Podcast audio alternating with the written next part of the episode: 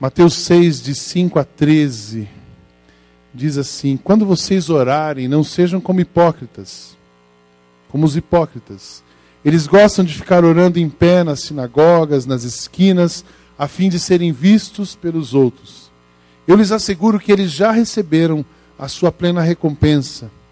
Mas você, quando orar, vá para o seu quarto, feche a porta e ore ao seu pai que está em secreto então seu pai que vem em secreto o recompensará. E quando orarem, não fiquem repetindo a mesma coisa como fazem os pagãos. Eles pensam que por muito falarem serão ouvidos. Não sejam iguais a eles, porque o seu pai sabe do que vocês precisam antes mesmo de o pedirem. Vocês orem assim: Pai nosso que está nos céus, santificado seja o teu nome. Venha o teu reino, seja feita a tua vontade, assim na terra como no céu. Dá-nos hoje o nosso pão de cada dia. Perdoa as nossas dívidas, assim como perdoamos aos nossos devedores. E não nos deixes cair em a tentação, mas livra-nos do mal, porque teu é o reino, o poder e a glória para sempre. Senhor, eu quero pedir que a tua palavra fale conosco nesta manhã. Que o Senhor trabalhe em nós, que o Senhor nos aproxime é, nos faça próximos do Senhor e use cada momento, como você já tem feito até aqui, para que isso aconteça. Obrigado mais uma vez por cada pessoa que está aqui. Que ninguém saia daqui sem um toque especial do Senhor. Em nome de Jesus. Amém. Oração, o que é oração no Brasil? O que é, ou no Brasil, mesmo na nossa prática? Eu, eu ah, estudando um pouco mais nessa série eu tenho percebido, Deus tem falado comigo assim: você é fraco na oração. Você, às vezes a gente tem uma imagem, é o pastor, a oração do pastor é mais forte. Não tem esse negócio de oração mais forte ou mais fraca. Oração é oração. E eu disse, como eu preciso crescer na vida de oração. Então a oração, muitas vezes, ela é utilitária e funcional. Ao ponto que ela deveria ser uma coisa pessoal e íntima. O que é uma oração utilitária e funcional? Bom, a, a gente tem precisa de alguma coisa, a gente pede. A gente tem um desafio, a gente ora. A gente. Ah, mas, puxa, mas está errado orar quando tem um desafio? Não, não está errado orar quando tem um desafio. Está errado orar quando você só tem, só ora quando tem o um desafio. Quando está tudo bem, a gente não ora. Oração da família, gratidão pela comida, pelos bens, pelo que Deus tem dado. A gente muitas vezes só faz quando vai uma visita. Se a visita é o pastor, então é ele que ora. Não. Você já pensou que se Deus não tivesse agido na nossa vida nesta semana, nós não estaríamos aqui? Você já pensou que Deus tem planejado coisas para nós? E se nós estamos aqui, estamos vivos, é porque Ele tem um plano para nós.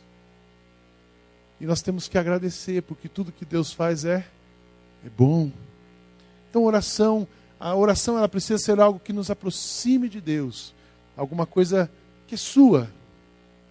Ah, eu tenho uma, uma igreja de um amigo e ele pegou um caminho de precisamos crescer na espiritualidade. O que significa para eles crescer na espiritualidade? O volume das orações aumentou. Porque quanto mais alto você fala, mais poder você tem. E não é assim. A oração, eh, Jesus diz: olha, não orem como os hipócritas, que ficam pelas esquinas levantando as suas vozes para serem vistos. Mas vocês orem em secreto, vai para o seu quarto, ajoelha, porque no quarto é o lugar da intimidade, é o lugar mais recluso da casa. Quando você orar, vá para o lugar onde você fica mais tranquilo. Vá para o lugar onde você possa ficar comigo e falar comigo. A gente, hoje, muita gente ora para transformar uma realidade externa. Ah, nós temos que orar e batalhar. Eu tenho aprendido nessa questão do meu pai, da saúde, a gente orando. Graças a Deus, tinha hora que eu dizia para ele, pai, já tenho 300 amigos aqui que estão dizendo que estão orando por você. E ele ficava contente, porque é bom você saber que tem alguém orando por você. Mas eu estava aprendendo assim, puxa, será que eu devo orar? Eu, eu aprendi o seguinte: eu estou orando pelo meu pai, mas Deus está fazendo uma obra maior do que curar o meu pai. Deus está fazendo uma obra ali na nossa família, nos irmãos, uma família grande. É, meu pai tem 19 irmãos, então aqueles irmãos, aqueles tios que eu não vi há muito tempo, os irmãos mesmo, nós somos em cinco irmãos, né, que a gente não se encontra. Deus está fazendo uma obra muito maior em nós do que a cura física dele. Deus está libertando histórias de passado. E eu disse, Deus, como é que eu oro agora?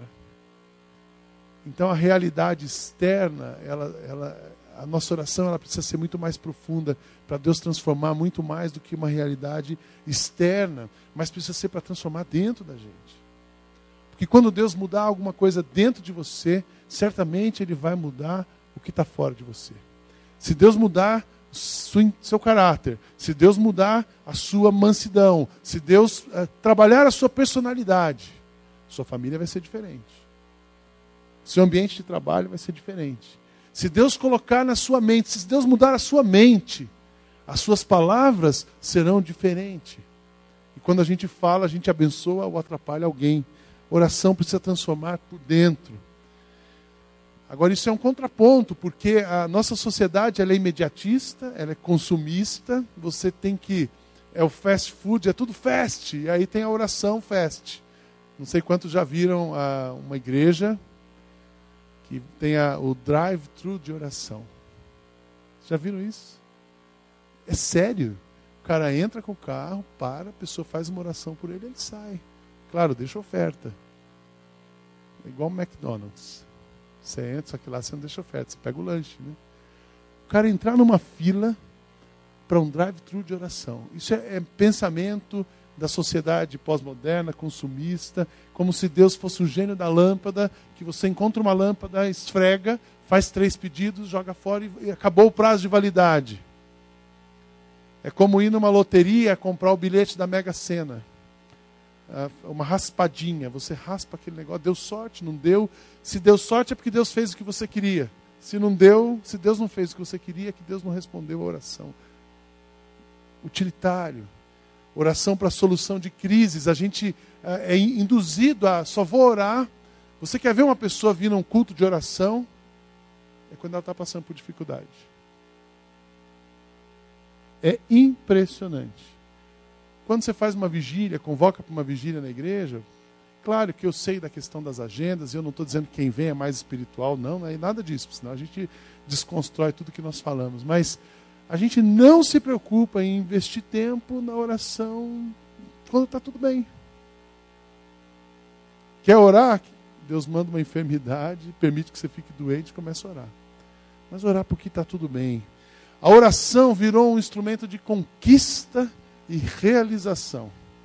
Cada música que a gente vê cantando, tem uma música que ela recebe a cura, recebe a unção, unção de ousadia, unção de conquista, unção. Daqui a pouco vai ser unção, unção, e outros não são, né? Tem os que são e os que não são. Porque a oração, não, eu vou conquistar a terra prometida. A gente tem conversado na equipe bastante sobre música. O que, que a gente vai cantar? Nós precisamos tomar cuidado. A gente precisa cantar o que a gente crê.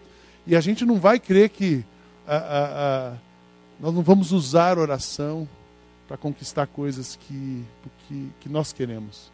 Porque nós cremos que Deus vai nos dar tudo aquilo que nós precisamos. Isso, já aprenderam. Deus vai nos dar tudo que nós precisamos. Então, a, a oração. Quem que me contou isso? Estava fazendo. Alguém me contou da oração? Para Deus quebrar as barreiras. Foi você, Leandro, que foi fazer o estágio na FEBEM? Eles foram fazer um estágio na FEBEM e começaram a orar lá dentro para Deus quebrar as barreiras e as muralhas. Vieram e prenderam os caras. Sai daqui rapidinho. Como ele cantando. E deu uma rebelião. Eles orando com os meninos, Deus quebra as barreiras, destrói as muralhas, vamos conquistar esse lugar. Botou fogo no, no lugar onde estava. Quase os seminaristas perderam o pescoço lá dentro. Quase que soltaram os meninos e derreteram, retiveram eles. Gente, para com isso, para com isso. Tem gente orando para extrair o máximo de Deus. Como se Deus, Deus é a fonte, ele é a nossa inspiração. Ele tem o melhor para nós, ele faz tudo de bom, ele cuida da nossa vida. Mas Deus não é um banco 24 horas que você passa um cartão chamado oração toda hora que você precisa.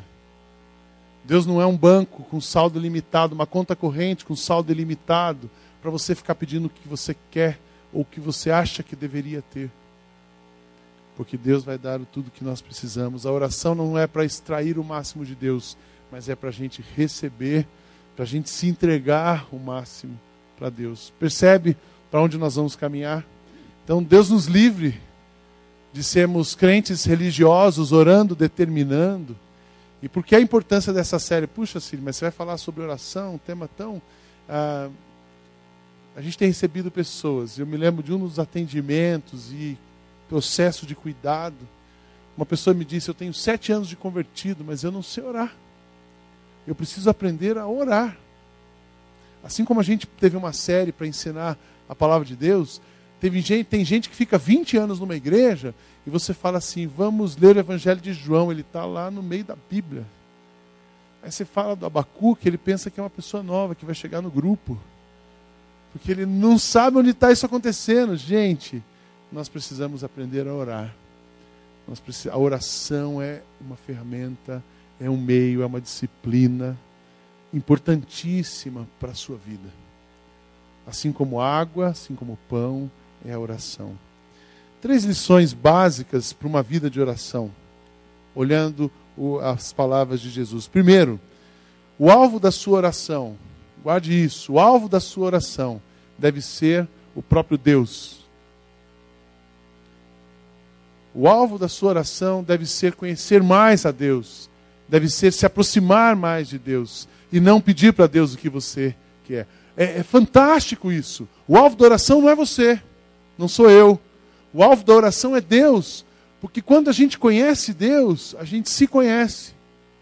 E quando a gente se conhece, a gente de fato percebe aquilo que nós precisamos, aquilo que temos, aquilo que somos. E quando a gente descobre quem nós somos, o que, que nós somos diante de Deus? Nada. Deus é o Todo-Poderoso, Criador de todas as coisas, e nós somos pó. A gente sem Deus não é nada.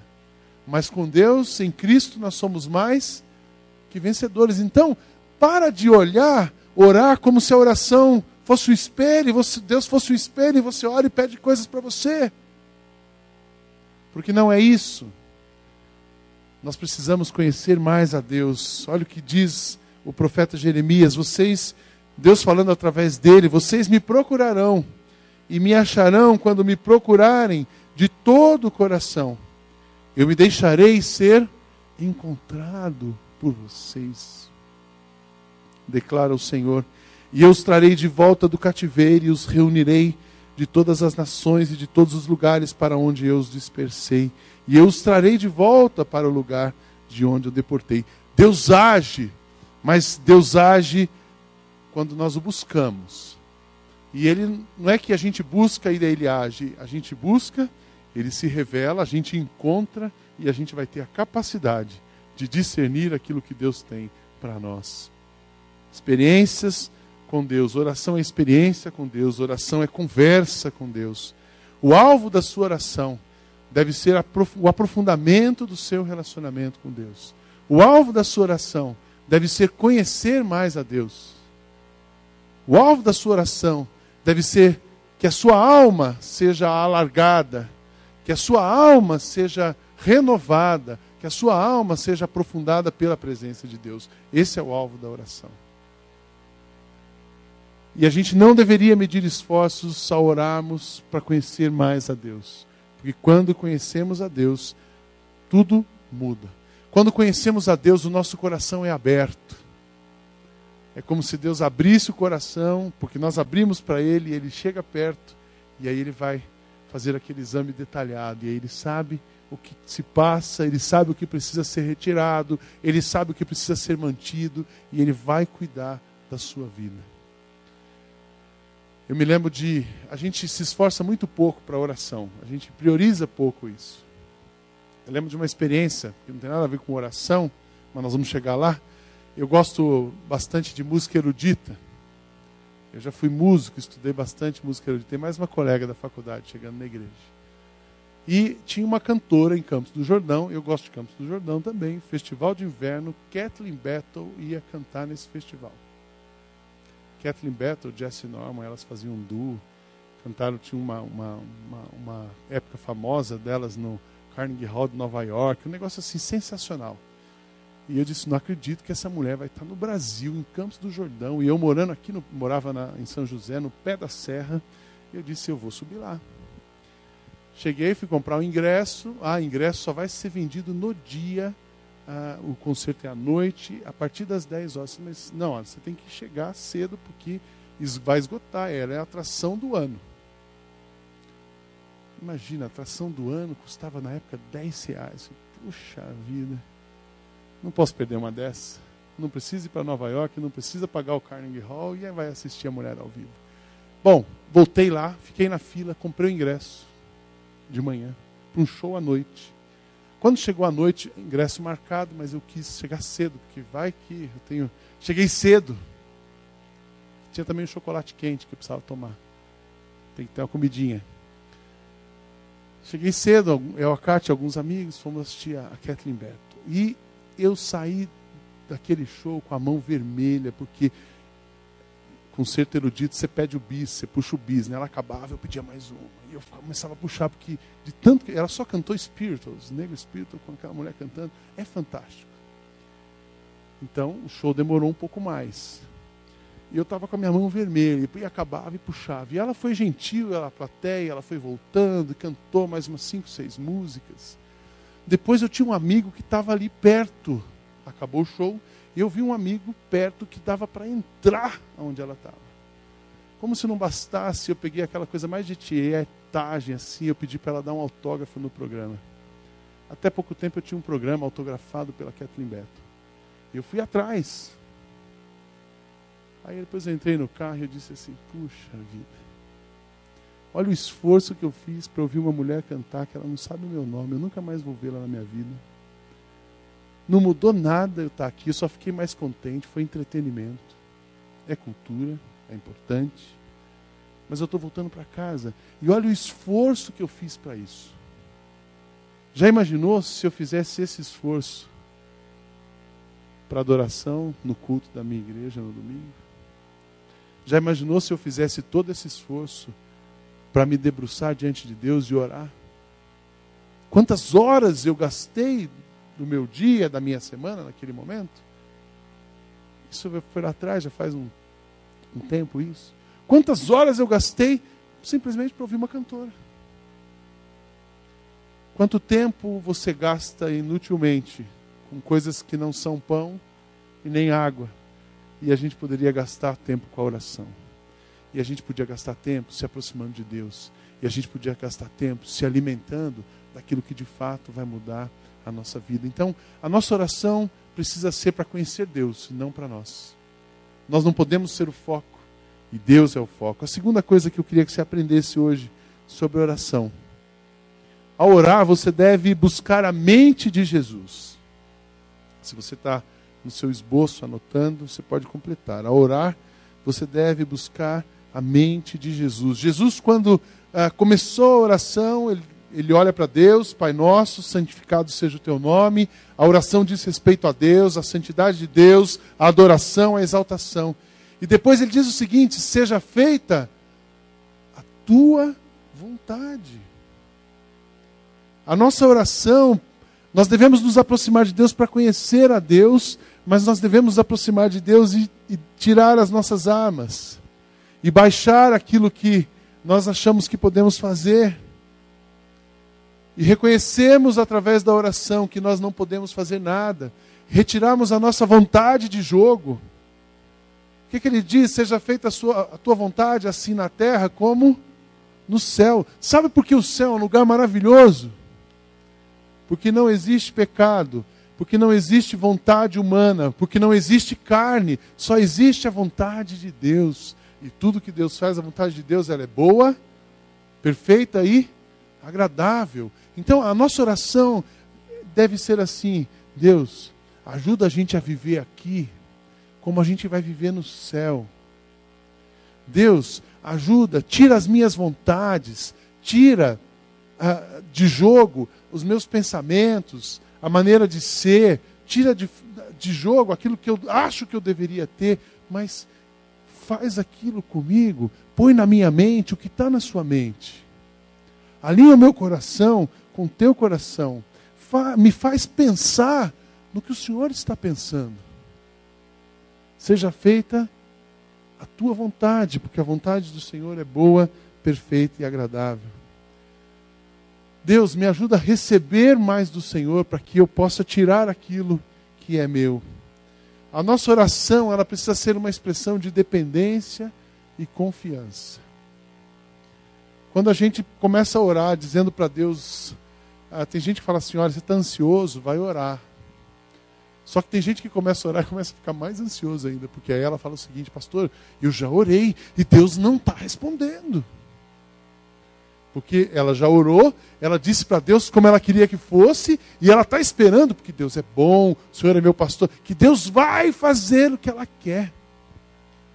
E ela tem um problema para resolver, o negócio não resolve. E aí ela passa um ano, dois, cinco, mas olha, agora eu estou brigando com Deus, porque eu já não oro mais. Porque ela orou o tempo todo para Deus fazer a vontade dela. E a nossa oração é assim: Deus, eu não posso fazer nada. Eu quero, dependo totalmente do Senhor. Tira a minha vontade, faz a tua, para que eu possa prosseguir. Eu não tenho dúvidas, eu não tenho dúvidas. Eu tenho falado com uma irmã, e ela está há cinco anos no Canadá. Ela tem nos acompanhado e ela disse assim: Olha, a gente tem passado por algumas dificuldades. E nós estamos orando, a gente ora. Já fui Tentei ir para a igreja, assisti o culto. E eu tenho no meu coração e disse para ela assim: Deus só vai resolver a sua questão quando você colocar tudo nas mãos dele. Deus só vai resolver uma questão, a sua questão, a minha questão, quando a gente colocar tudo na mão dele. Amém? Deus só vai resolver a nossa questão. Eu já disse aqui na igreja, nós temos se a gente pudesse dividir a vida em quatro quadrantes, eu sempre gosto de aprender isso, e eu estou exercitando isso. A gente tem um tempo de bonança, depois a, a, a, vida vai girando. Um tempo de bonança, depois vem a tribulação. Tribulação, a gente é, tem aprendizado. Depois do aprendizado, a gente cresce. Quando a gente cresce, aprendeu, cresceu, tempo de bonança. Depois do tempo de bonança, vem outro tempo de tribulação. Porque é isso, tenham por motivos de alegria passarem por tribulação. Só que muitas vezes a gente está no tempo da tribulação e a gente começa a orar. E Deus vai agir, Deus vai fazer, porque Deus prometeu, Deus não falha, Deus é fiel, e a gente se ilude com. Não é que se ilude com isso, que Deus não é. Deus é, mas a gente acredita que já fez tudo que tinha que fazer. E Deus tem obrigação de fazer o resto, porque eu já orei, eu já fui para o culto, eu já estou cantando na banda, eu já. Tem gente que fica com culpa acho que eu estou passando por uma aprovação porque eu não dei o dízimo. Então, será que se eu der o dízimo ele vai resolver? Deus não faz negócio com a gente. Dízimo não é negócio, igreja não é negócio. E aí a gente está querendo passar, não quer passar pela, pelo crescimento e pela dificuldade, pelo aprendizado, a gente quer já vir para a bonança. E Deus não trabalha assim. A gente, Deus vem uma fase difícil. A gente vai aprender e o que nós precisamos aprender diante das tribulações é que nós não conseguimos resolver os nossos problemas. E nós precisamos orar e colocar tudo aos pés da cruz. Dependência, confiança, são essas as nossas palavras. É isso que Deus quer colocar na nossa mente. Essa é a mente de Cristo. A famosa frase: trabalhe como se tudo dependesse de você e ore, porque tudo depende de Deus.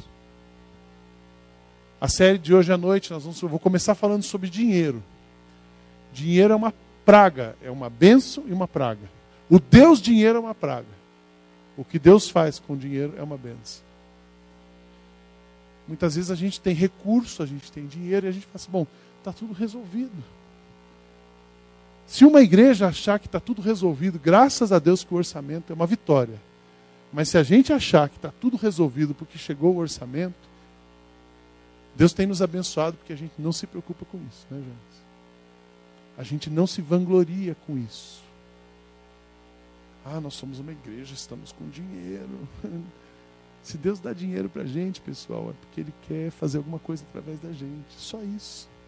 Se a gente achar que Deus está dando porque a gente é bonzinho, três meses, acabou. É assim. Então, a, a nossa oração não é para pedir para ter mais. A nossa oração é Deus, mantenha-nos dependentes do Senhor. Enquanto esta igreja depender do Senhor, ela vai ter o que precisa. Amém?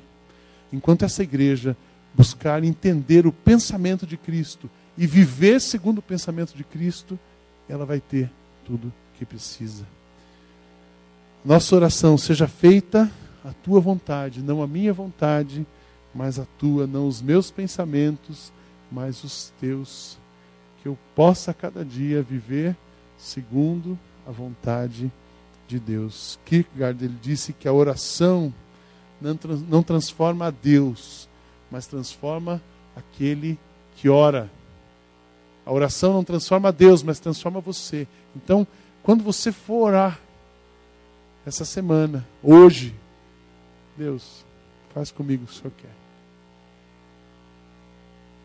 Estuda para o vestibular, né, Carol? Como se tudo dependesse de você. E ora, porque é assim.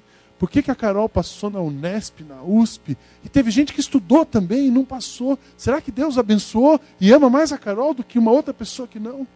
Parabéns pelas duas faculdades. É assim que Deus ama mais um, menos outro? Não.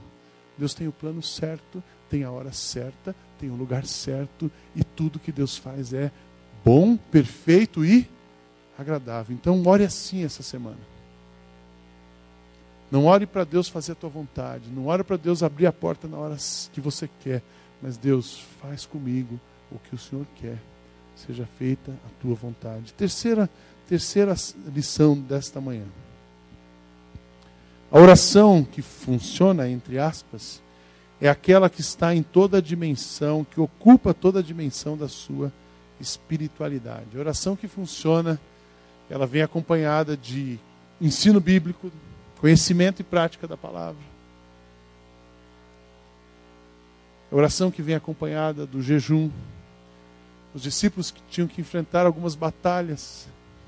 E Jesus disse: Olha, você vai expulsar o demônio? Esse demônio aí só sai com jejum e oração. Então não vá despreparado. Então, oração com jejum. O jejum não é. Tem gente que confunde jejum com mandinga evangélica. Estou precisando trocar o carro, vou fazer um jejum de 30 dias e Deus vai dar o carro novo. Isso é mandinga evangélica, não faça isso. Isso é que nem usar amuleto para mal olhado não pegar em você. Né? Não faz esse negócio. O jejum significa eu vou diminuir na minha vida o espaço para as minhas coisas. E vou deixar que Deus cresça na minha vida. Isso é o jejum. O jejum é você se abster dos prazeres da carne e deixar que o Espírito cresça na sua vida. Oração, prática de jejum, quietude na presença de Deus. E às vezes a gente pensa, puxa, mas quietude, solitude, eu preciso subir o morro e tal, e ficar. Não, é, é... quietude é aquele momento onde você pode ficar sem pensar. Então, por exemplo, você tem o trajeto de um, de um lugar para o outro e você tem um motorista. Você pode ficar sem pensar.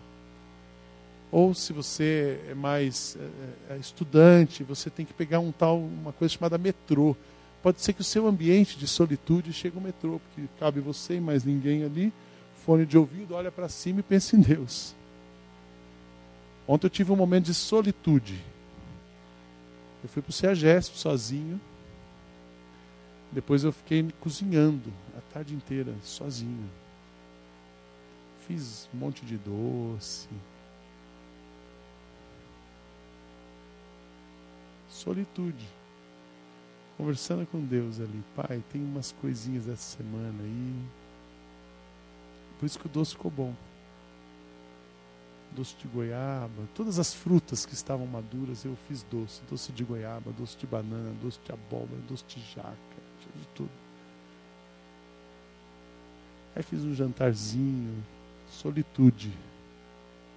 Não tinha que atender telefone, não tinha que responder Facebook tinha que dar satisfação para ninguém e não preciso pensar para cozinhar. Cozinhar é uma coisa que eu não preciso pensar. Preparar um sermão, preciso pensar. responder uma pergunta de alguém, eu preciso pensar. Para o Facebook, eu preciso pensar, porque um pastor não pode falar besteira no Facebook. Um pastor e nem ninguém dessa igreja deve usar o Facebook para idiotice.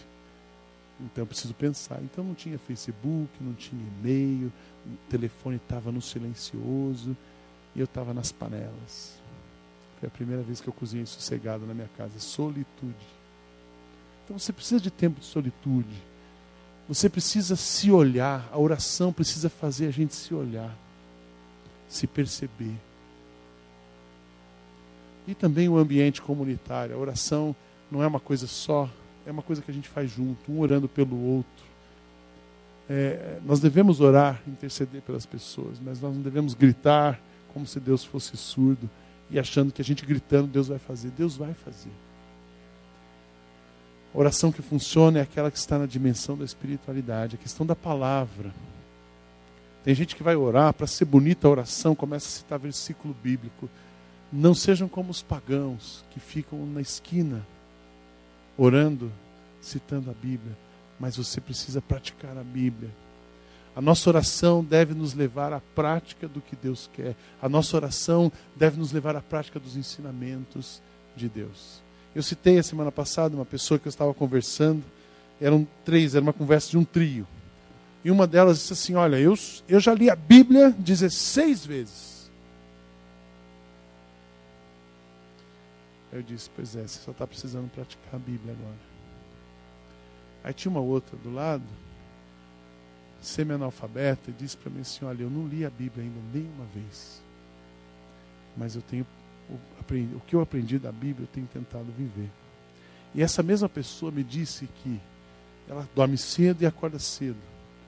Que ela tem todos os dias, três da manhã, das três às quatro, é o tempo de oração dela. Eu acredito.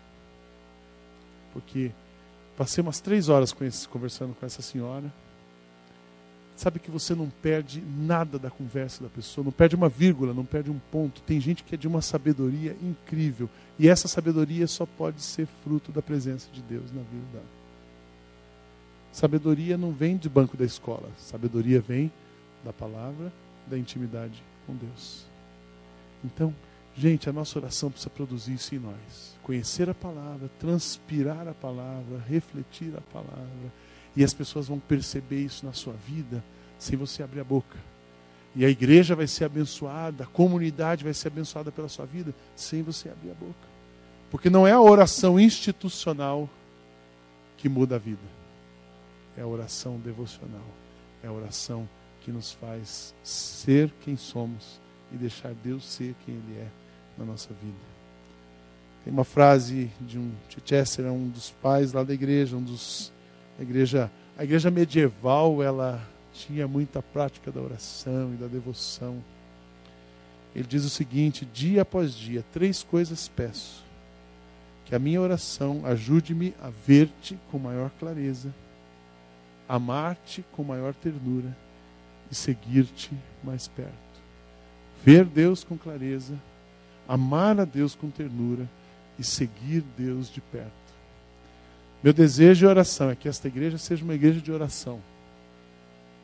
E que a cada dia nós não vamos precisar alterar o volume da voz. Nós não vamos ficar fazendo é, campanhas e campanhas para estimular e tirar você de casa.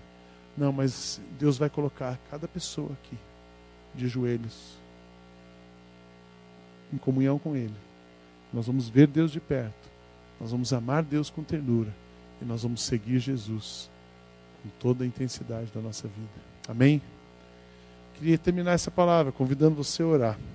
Para ajudar você, se você quiser, a gente tem um livro que eu estou uh, sugerindo, James Houston. James Houston é um, um cara fantástico. Ele era do seminário de Vancouver, do Regent College de Vancouver, no Canadá. O tema do livro é Orar com Deus e ele fala sobre uma amizade transformadora e poderosa com Deus. Esse livro está na livraria, a gente não está fazendo comércio apenas sugerir se você quiser ler um pouco mais sobre oração. Mas eu quero encerrar pedindo que você ore. Feche seus olhos. Uh, o Caio vai me ajudar aqui. E eu queria que você orasse, mas que você orasse não pedindo nada para Deus nesse momento. não é lembrando das suas necessidades. A única coisa que você pedisse para Deus nesta manhã é que Deus pudesse se revelar a você, pudesse alinhar você a Ele, seja feita a tua vontade, e que você pudesse seguir Jesus a cada dia, em todo o tempo.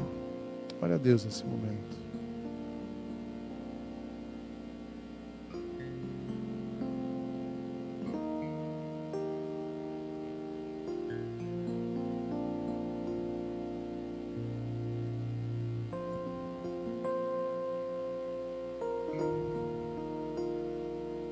Pai nosso que estais nos céus, santificado seja o teu nome, venha o teu reino, seja feita a tua vontade, assim na terra, assim na vida de cada pessoa aqui como no céu. Dá-nos hoje o nosso pão de cada dia, dependemos do Senhor. Perdoa as nossas dívidas, assim como perdoamos aos nossos devedores dependemos do Senhor. E não nos deixes cair em tentação, mas livra-nos do mal, porque Teu é o reino, o poder e agora é para sempre. Nós confiamos no Senhor. Ouve, Senhor, as nossas orações, sonda o nosso coração e que nós possamos aprender a orar como o Senhor deseja que nós possamos experimentar o Senhor como nunca experimentamos. Que em todas as circunstâncias da nossa vida, que em todos os ambientes onde estivermos, um ambiente familiar, profissional, que nós estejamos conectados contigo em oração, ouvindo a tua voz, amando o Senhor e agindo como o Senhor. Faz dessa comunidade uma comunidade de adoradores. Abençoa cada pessoa aqui nós possamos crescer nesta direção, sermos nutridos pela tua presença. Oramos em nome de Jesus. Amém. Nós vamos ter a ceia do Senhor, celebrarmos juntos a ceia. Eu queria convidar Leandro, as pessoas que vão nos ajudar, e você que é, vai, vai receber, vai ser distribuído o pão e o cálice. E você que já tem uma experiência com Cristo, já confessou Jesus como seu Salvador e está convidado a participar deste momento conosco. Nós vamos receber o pão, o cálice, depois leremos um texto e vamos tomar e comer juntos. Então, enquanto ouvimos uma música, vamos receber pão e vinho.